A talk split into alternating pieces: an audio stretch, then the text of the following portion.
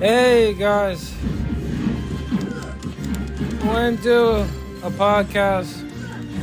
Try to keep up with y'all, right? I'm playing some Kingdom Hearts. The first one, we're at Hercules World at the Coliseum. We're doing the Hades Cup. I've been doing a playthrough of this game. And pretty much at the end, yeah, doing the Hades Cup, you know. About to fight Cerberus.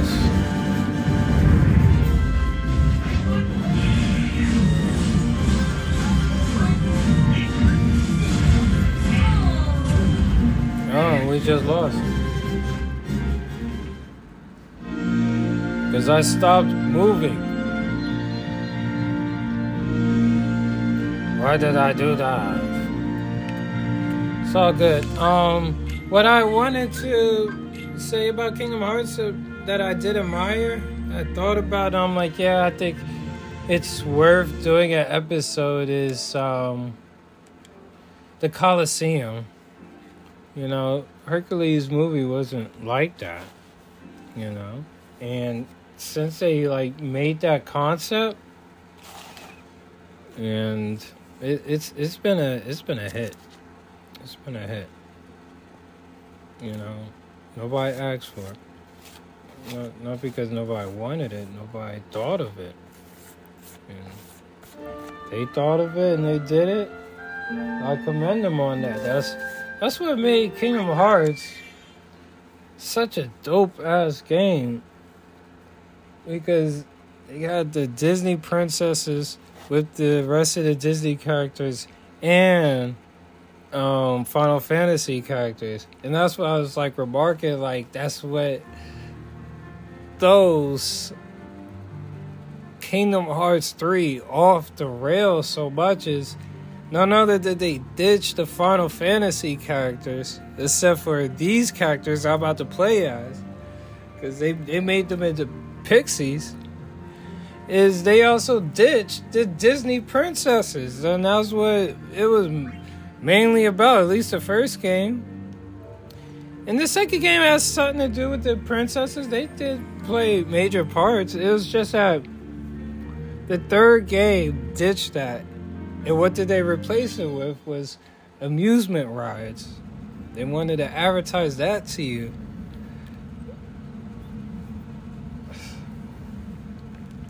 Holy crap, yeah. I gotta do some training. I gotta do some Final Fantasy training. This game is, uh, it's, uh, I really do like this game. It's my favorite Final Fantasy game. It's about the only Final Fantasy game that I really clung to and got a grasp of what the heck is Final Fantasy really about? Because before in the past, when I played Final Fantasy, of course I didn't know what the heck was going on. You know.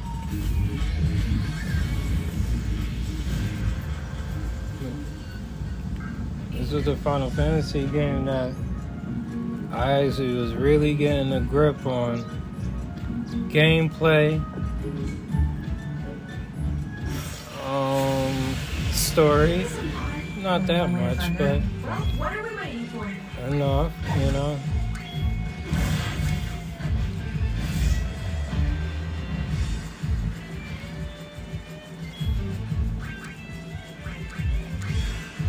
And this was a Final Fantasy game that incorporated the ladies. I had a sister, I have a sister, a god sister at that time they got interested in Final Fantasy because of this game.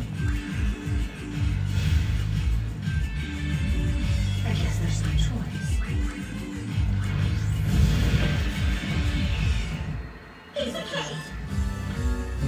Everybody said the same thing. Piece of cake. Yeah, I gotta do some training because I'm at a certain point where I'm facing this boss and he's really hard. He's hard. Alright. I'll admit it.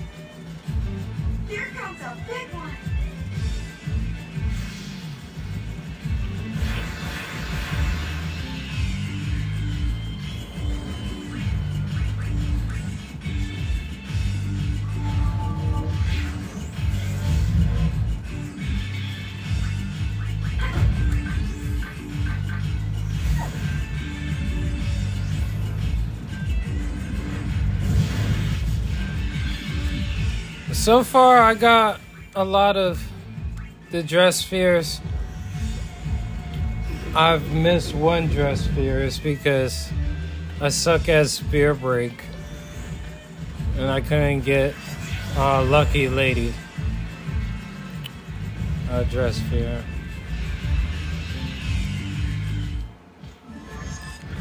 Um, you know, honestly, I hope it's not that much of a big deal.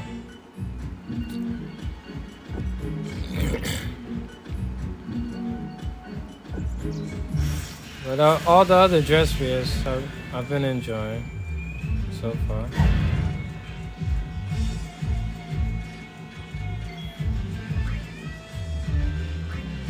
With, um,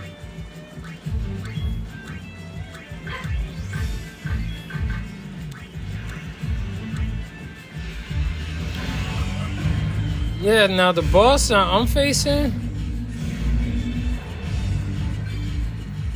Shoot, man. Oh, I could put on a garment grid that guards against poison. Because that's where just the light bulb moment in my head just happened is that the, the boss, he's like this dead ancient samurai. Aeon, whatever the heck. He has like two moves and he fights with a dog. And on top of that, you can't even aim at the dog.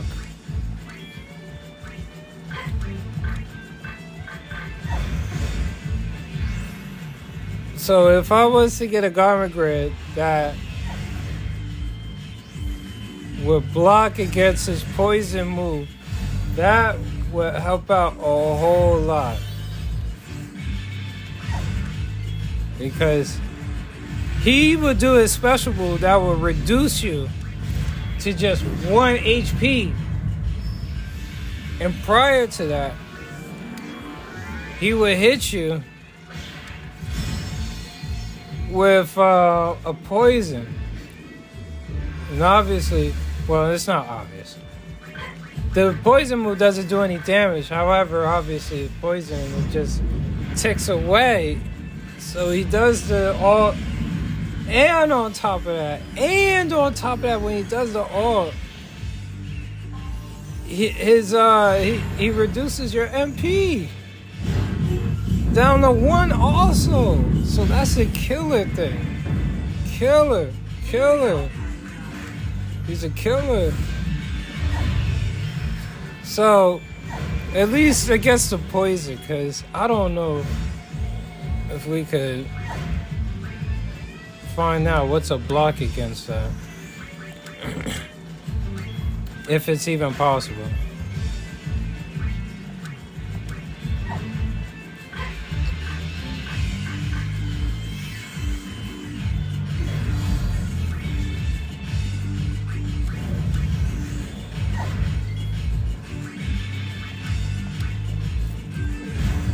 You know you want it. We just about completed.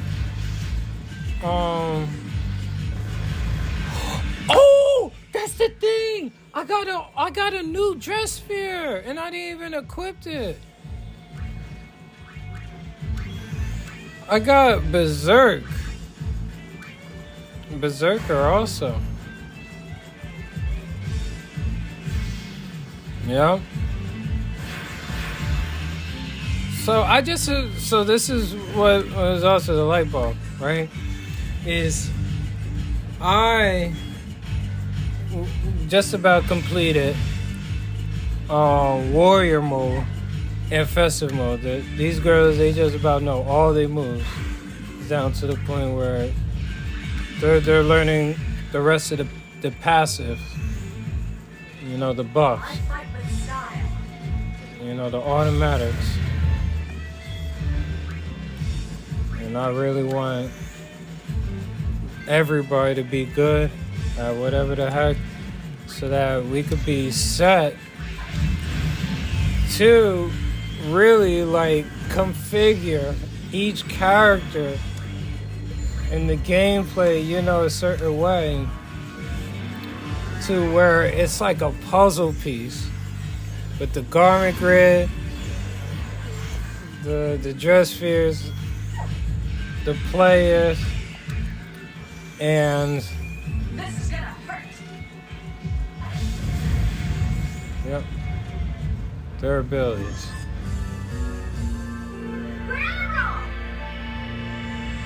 You know, the thing about Rikku is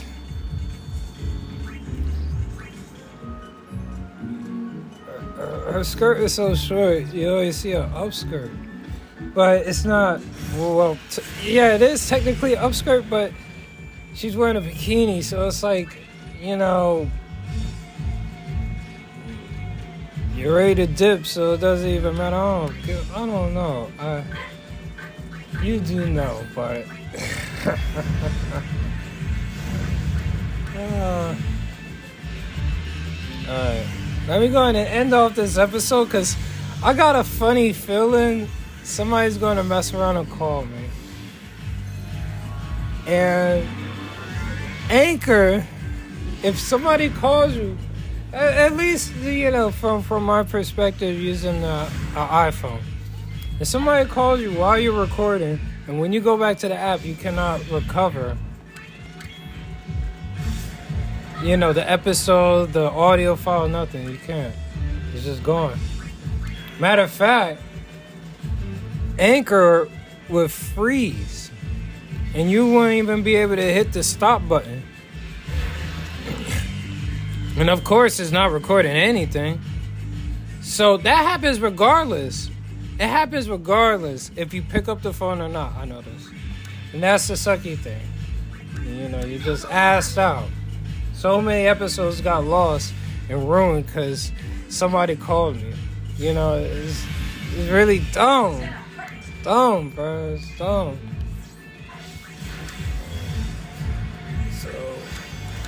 We're gonna put on this other garment grid since um we're, we're doing some training, you know. Alright, I'll check back with y'all another time. Maybe on some Kingdom Hearts if I could live. Good morning, good afternoon, and good evening, guys. Sandin Radio, I'm your host. I'm playing some Final Fantasy, but I'm not gonna be talking about Final Fantasy. I'm gonna be talking some astrology and letting off some steam.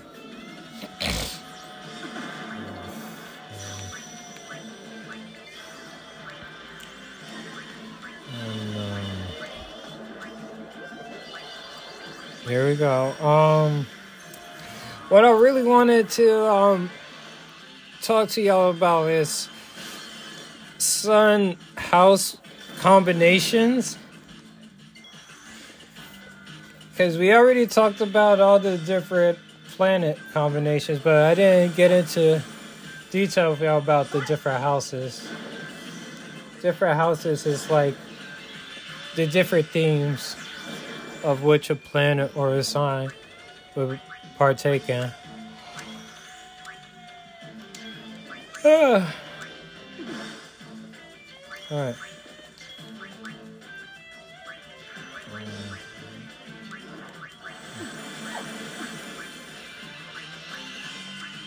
Alright, so let's let's start with Aries, first and foremost, right?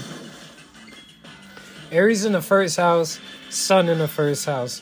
Now the Sun in the first house is exalted because Aries it. is exalted here. The sun is exalted in Aries, I should say.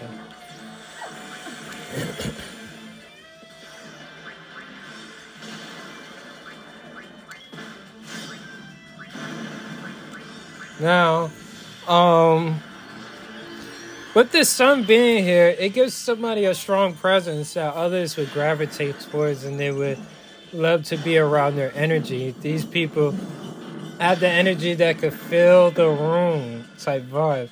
These are the people that got the answer to the to the problem. It may not even be the right answer, but they do have the answer, and people more than likely will feel comfortable to turn to these people for guidance, assurance, you know, all the fancy stuff. There really is absolutely no stopping a Aries Sun first house person. You you really got the cake in astrology when it comes to this. And you you really are blessed.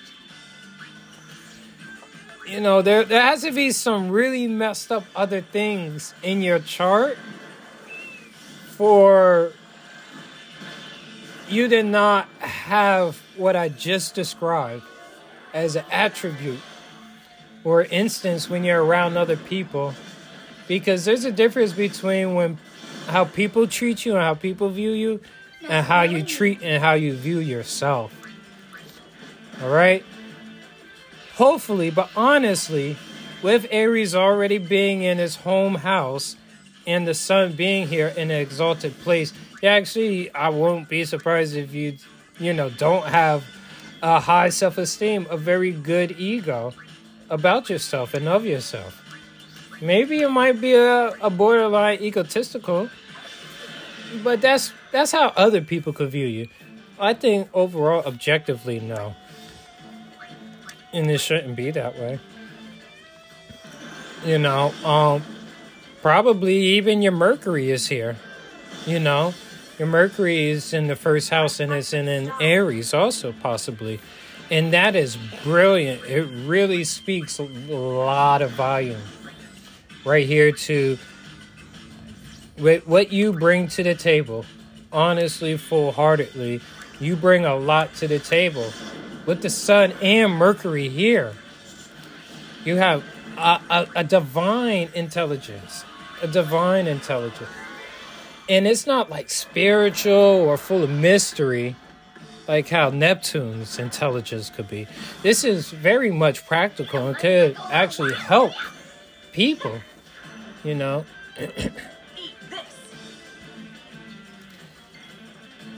um and you know, Albert Einstein has Mercury in Aries, you know? And as intelligent and as brilliant as he is, as y'all know, and as y'all, it, it really is uh, awesome. There, there's, there's, you, you just exude awesomeness. And even if you don't believe in yourself, there might be some other aspects, some, you know, maybe your, your moon is all messed up, you know, about you, you know. But, but, um, let's just say also hypothetically, your Mercury is in the 12th house.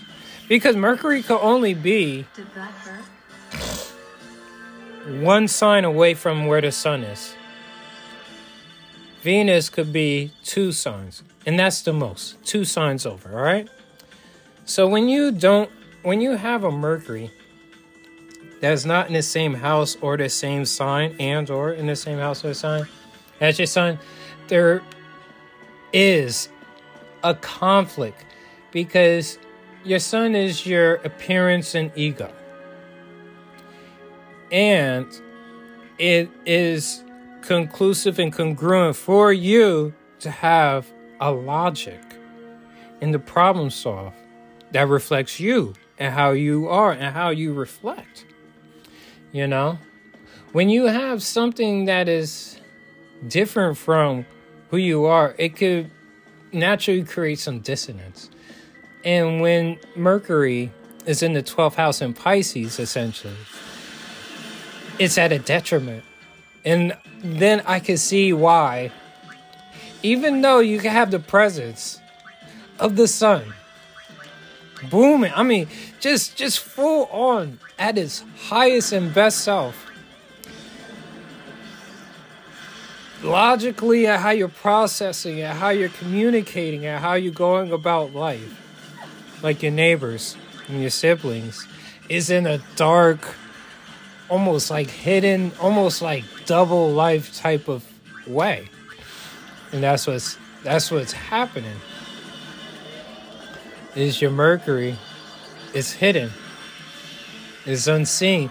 And the only way it could be influenced is through almost like uh, uh, uh, uh, a subconscious level. These ideas. It's other people and you know coming to conclusion and knowing where you know these ideas come from would be like yeah i'll watch this movie and this is what happened. For you with the mercury in the 12th house you may not even pick up on things like that that easily. You may very much be in the dark on almost like the notes and the bolts you know of of of what's influencing you. Because all around you is logic and rules, principles, you know, rationale. It is all around you. Can you pick up on it? Can you recognize it?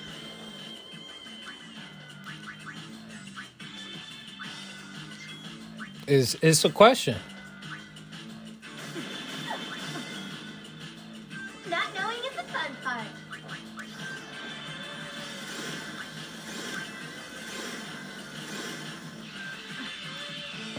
Yep. So, but let's also say hypothetically, we put your Mercury back in the first house, right? Hypothetically, um, your Venus is in the 12th house. Now, your Venus is exalted. And you have a lot of good, strong, powerful, unique. I mean, that is so dynamic. None other is your sun exalted. your Venus is exalted. And your Mercury is in a strong place. You you have spirituality that comes to you so easily and luck and, and all of that stuff because that's also what Venus is. Venus is also a symbol of luck and how things would pan out for you. And it is it is uh you you really are like almost like a god reincarnated with with these three placements. It is so so beautiful. It really is. It really is beautiful. And if your Venus was in the first house, this would make you a very hot lover. I mean, a lot of people could fall in love with you. A lot of people who may not even be into, you know, that whole love making, like pros or whatever. You make it easy for them. I can imagine. With your Aries, it ignites action. It's somebody who may not even be about that action or may be hesitant. Your Venus puts them in a good position to act. To because this isn't like Venus and a, in a Virgo, where there's some distance, you know, to that. This is a Venus that is fired up and willing to work. And that's the Aries and Venus with the Mercury and the Sun. I mean, yo, you're a wrecking ball. You're somebody to not be trifed with, honestly. No. So let's go into switch of Mercury into the second house. Strong placement, a good placement. The only downside is Mercury slows down. Mercury is known to be very fast moving. It can be very fast moving naturally in his home house, the third house, you know, the next house over. It could be very productive on an extra high level. in um in, in the seventh house, in the Libra house, right? You know, so Mercury here becomes the financial manager, the sales manager. They really know business. They just uh, move. They're a bit slower about that, and it's it's perfectly fine. It's perfectly fine because you know rush things can really you know ruin anything that that could be made easy for you and mercury in taurus really is uh, a, a blessing in disguise because you know in this day and age we want things to happen so fast instant microwave type of processing or uh, understanding ordeal conclusion when we all know it's very much so not that quick, honestly speaking. So, Mercury in the second house, strong placement, good placement, blessing in disguise. You make money. That that Aries Sun first house, that Venus right there. Ooh, you make money. You you your partnership. Because that's also what makes Mercury in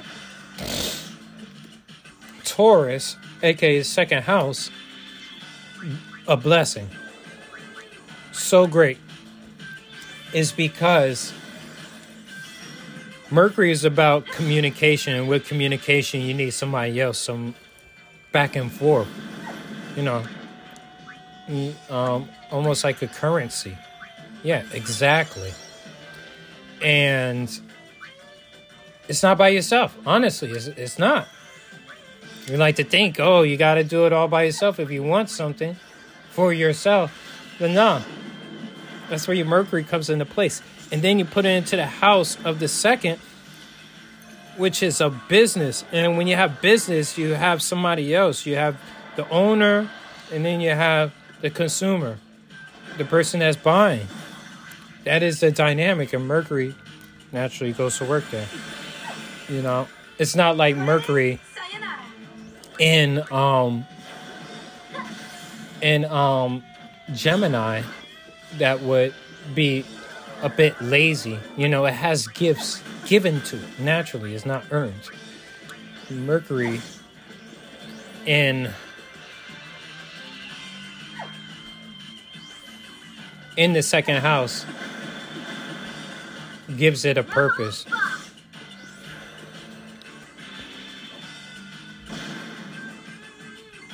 Yep.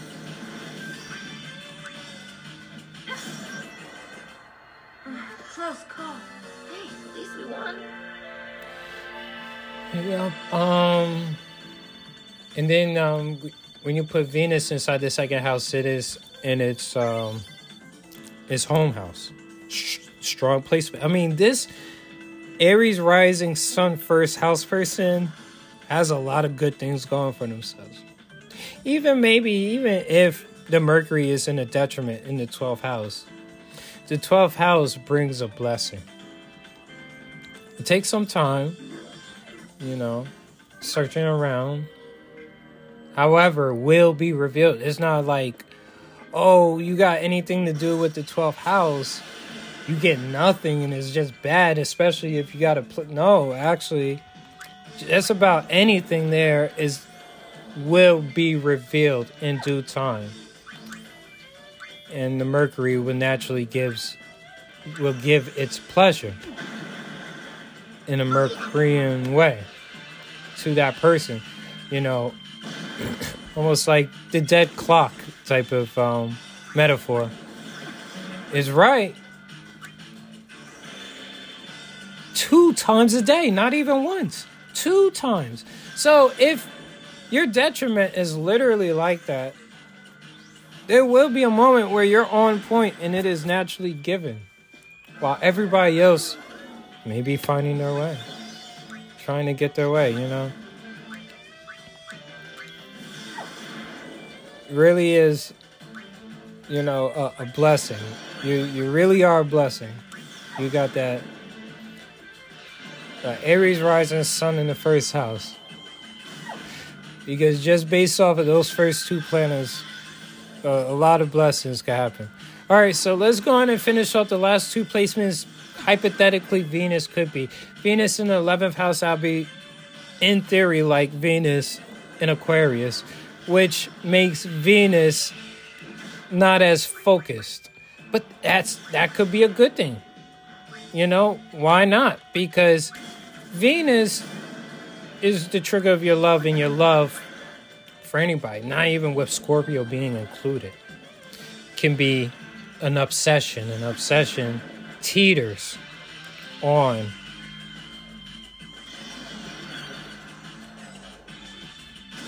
on on on, on something bad, a, a bad attribute. And with it being an Aquarius, it could go out, flourish to its thing, understand itself, develop something. And the good thing about Aquarius is it's supposed to bring that technology, that innovation back around to the community, not keep it to itself and go off and be the egotistic king that or queen that it, it knows itself to be. But no, come back to the community and then you be able to shine like your desired self to be, the sun. That is the opposite of Aquarius. So, you know, Venus in Aquarius, Venus in the in the in the eleventh house is a blessing because this is community. And Venus is relationship. Naturally. Boom. Aries, rising sun, first house. You are a blessing. You are you are probably everything anybody could ever dream of. You sound amazing. And yeah, I have to repeat myself. There could be some other things that could be messing up. But so far, looking at your Mercury and your Venus, really good. Really, really good. Blessings, all right? And in theory, your Venus in the third house is a blessing because this is Gemini. Gemini is communication of the Mercury. And then you have relationships, bonds, relationships, you know, um, um it could be romance, right? In that natural house, that would makes it flexible and free, free flowing, just like Aquarius, because that's an air sign. It is in the air right here. So a, a Venus air, what we're learning, is a productive Venus. Not like Venus in Libra, which could take a back seat at times and just want to desire people to love it for what it is. Yes, that can be from moment to moment. You know, maybe not back to back moments, right? You achieve that and you you should be there, you know? but more in a humble space. You know, on this you know, this is just a little side note for Libra Venus people or you know Venus in the house, in in in uh, a dignified place at, at home. Yes, to a certain extent, that is your natural ability for people to, for you to come to the humble attitude of allowing people to enjoy your presence. You know. And allowing people to feel good and feel lucky to be around you, you know? But when Venus is in an air sign, not at home, it is productive. It does more. Just like Mercury when it's not at home, like if it was in um, Libra, it gets very productive, very good, very useful. Mercury begins to shine. You know? All right, so we just went over hypothetically the sun in the house placement, and you know, I went on and just put a sign there we started off with Aries. Aries rising. What a blessing you are.